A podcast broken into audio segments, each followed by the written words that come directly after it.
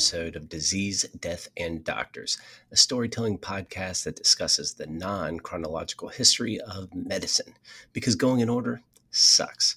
Today, in part one of our inaugural episode, we're going to hit the ground running with a Cliff Notes S synopsis of mankind's relationship with disease, and then, if that goes well, parlay the conversation into part two of episode one, a discussion of the Black Death, the most devastating pandemic in history because who doesn't want to spend their free time talking about another pandemic? After looking at our pre production notes, we quickly realized that there was way too much content to squeeze into one episode. We don't want to give any of our virgin listeners PTSD after what would have been a 50 minute marathon intro to the show. So, you're welcome. With that out of the way, let's take a look at the lifestyle changes and circumstances that turned humans into the Airbnb superhost for bacteria and viruses that we are today. Before we get this Mensa meeting started, I should say, since we at Diseases, Death, and Doctors believe honesty is the best policy, that while we are board certified physicians, we are not going to use our real names during the recording of this podcast. Primarily because we do not want to embarrass our families and bring shame upon our households, but also because we want our linguistic provocations and opinions to be unrestrained by the constricts of professionalism traditionally associated with medical doctrine. And neither of us are good enough at using editing software to cover up the occasional unfiltered, opinionated word salad of ignorance that may be expressed during the recording of this show. So now that the, seatbelts are off and our opinions are no longer covered by the thick, hairy merkin of professionalism, please allow us to introduce ourselves. Hello, everybody. My name is Dr. John, and I'll be uh, your co host for this exciting journey my my comrade Dr. John has created his own name already. I have decided to use a porn star generator to see what name I should use for the duration of the show. already glad that we're not using our real names. there you go. Uh, there is, let's see, using the namenerds.com porn star name generator. The first option I was given was Rod Manhammer, but I'm going to skip that one. Dr. Manhammer. Let's see. All right. This sounds good. I'm going to go with Dr. Guy Atlas. Dr. Guy. All right. Dr. John and All Dr. Right. Guy. Dr. John, Dr. Guy. All right. So well, I'm glad we got that out of the way. And I know. Um, yeah, we need to be uh, we need to be unfettered. We need to be able to say what we uh, what we need to say here. People need to hear the truth. And um, I will say that we are both uh, board certified uh, physicians. So, Dr. Guy, take it away. All right, Dr. John, now that we're driving with our seatbelts unbuckled, um, let's get started. So, I think the best way to start with this is to take a look at the evolution of the relationship between man and disease. And by man, I also mean woman as well. Um, Human. So, yes. there we go. the the umbrella generalized term of man. Um, so, let's get started. So, we started off as hunters and gatherers. Um, as hunters and gatherers, we were pretty poor viral vectors overall, um, just secondary to the fact that we were constantly moving. There were limited numbers. Our risk of exposure was limited in the absence of any domesticated animals. And with the mobile lifestyle, um, we needed to limit the number of offspring we had, and this provided unintentional population control. Um, as things progressed and the agricultural revolution began, um, with farming came disease. Uh, we learned to domesticate wild grasses such as wheat, rye, barley, and rice. And uh, we domesticated animals as well. Um, just an FYI, dogs were likely the first domesticated animal. Pretty worthless creature to domesticate, in my opinion, but um, they are friendly and lift your spirits when you're down. but uh, that happened about 12 thousand years ago. Um, and then came cattle, sheep, goats, pigs, horses, and an animal I like to call fowl. What about the cat? Uh, they're still not domesticated, man. Yeah, they they are very much their own creatures. And you could say but, that uh, um, once we uh, moved from the hunter gatherer phase of our existence to more of a agrarian lifestyle, we went from being small roving bands um, to kind of centralized domesticated humans, um, which in and of itself was a much better situation for disease to live and spread. No, I very much agree, and we'll touch on that here coming up. Um, so, you know, pretty much with farming, like marriage, um, equal settling. And so That's once the what your mobile life, significant other did. You're right, Not everybody's significant other settled. I'm very, I'm very fortunate she settled upon me.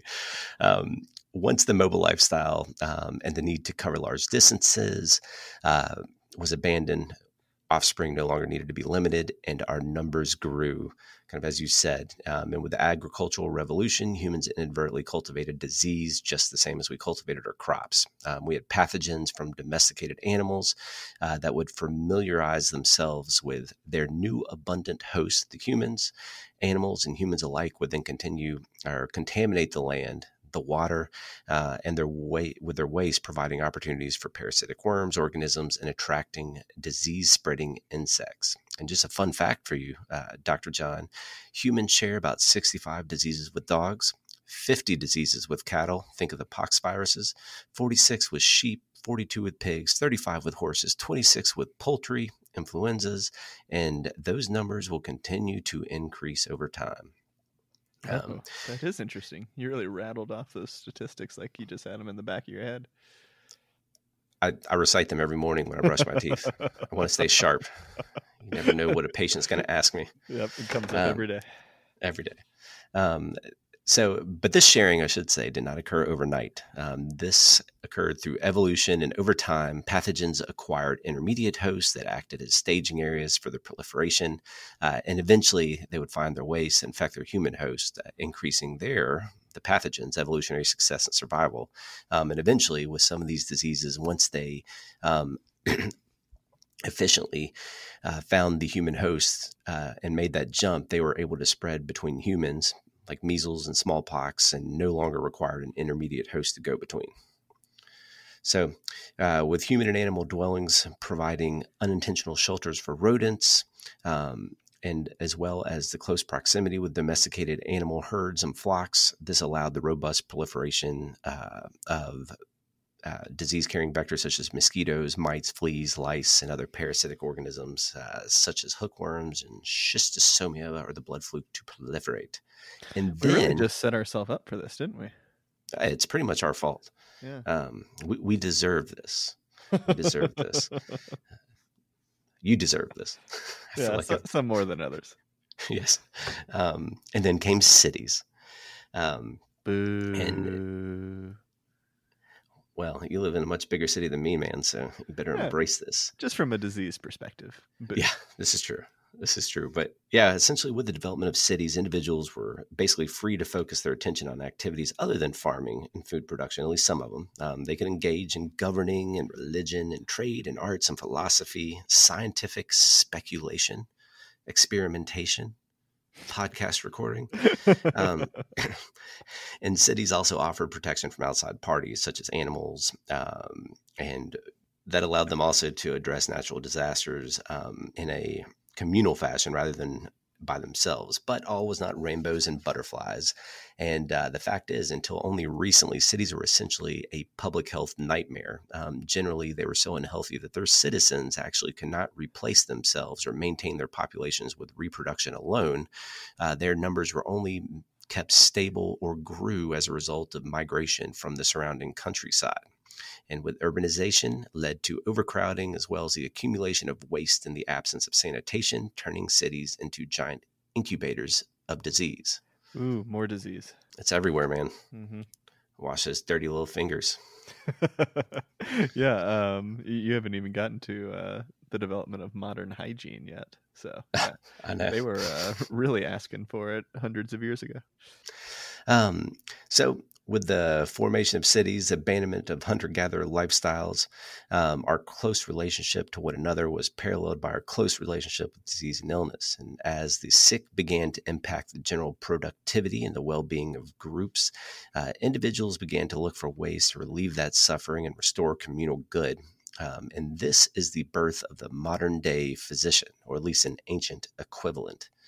And so I think this kind of leads us into a look at ancient medicine. Um, and I think the first thing that I would note is that early humans did not regard um, death and disease as natural phenomena. Uh, things as simple as colds and constipation were con- just considered part of one's everyday existence. Um, so they were often overlooked and d- just dealt with as a fact of life. But severe illness, disabling disease, and death, however, were viewed very differently. Um, these were assumed to be supernatural phenomena. Perhaps an individual had offended a god or a witch, or maybe their symptoms were the result of uh, visitation by a, malevolent demon. Oh yeah. What do you No, think we about see that? that commonly. Yeah, I know. we have not cured that one yet. No, they're still coming. And uh, magic and religion were the foundation of prehistoric medicine and early human society. So the first doctors were basically uh, sorcerers, uh, medicine men whose charms, talismans, um, incantations, and rituals uh, were the cutting edge of medical treatment at the time. And cure was sometimes achieved. Uh, but secondary to the absolute uh, belief in the effectiveness of that treatment by both the healer and the patient. And so essentially, you had kind of a, a prehistoric placebo effect occurring um, that kind of facilitated the continued practice of or the success of these early healers. Oh yeah, I mean before uh, before Osler and modern medicine, we really, as uh, physicians and providers, were just uh, given a good old dose of placebo support, um, and for the most part, our our treatments until hundred years ago did more harm than good. We uh we really didn't start being helpful until hundred plus years ago, I'd say, aside from placebo and emotional support. There were people helpful before that. yeah, they learned to know, treat scurvy with limes. yeah, I'm, I'm not sure about that, but you know, they would treat you with gold or arsenic and give you heavy metal poisoning. Well, as long as you have a different thing to worry about, you stop focusing on the problem at hand. So. Yeah.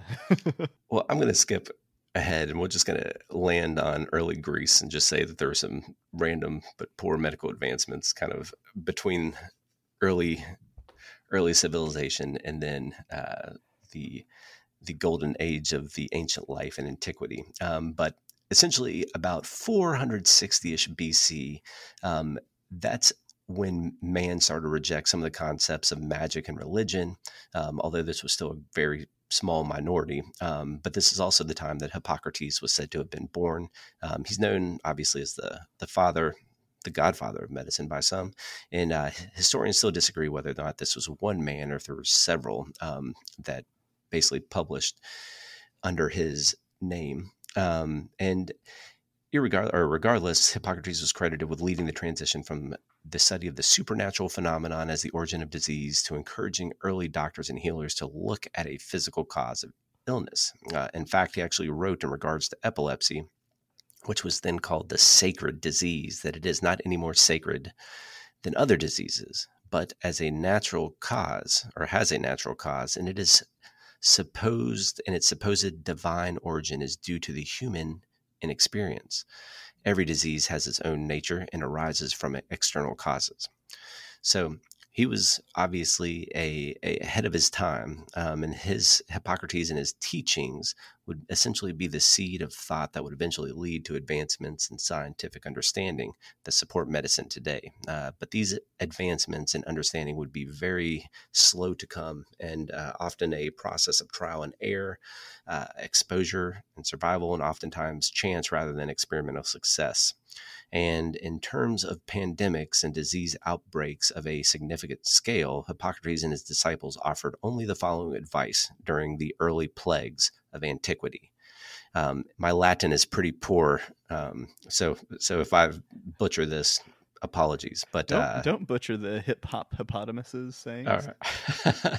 so quote cito longa tarde unquote which translates into leave quickly go far away and come back very slowly wise so feel like some of coronavirus. the, uh, some of the people you used to date gave you that advice. i know is early i was actually the the first social distancer with Yeah. my many relationships is- yeah, exactly. But with that said, let's just delve into the story of the Black Death, the most devastating pandemic in human history. Well, yeah, that was a wonderful history of uh, you know how we got to uh, where we're at um, with the Black Plague. So, thank you for walking through us, walking us through that, Doctor Guy. No problem, Dr. John. I feel pretty satisfied with things so far. Um, so so get your popcorn ready. Let's uh, let's see what the uh, the Black Plague's history has to offer us. And that's how we'll start part two of episode one. Cliffhanger. Spoiler alert: a lot of people are going to die.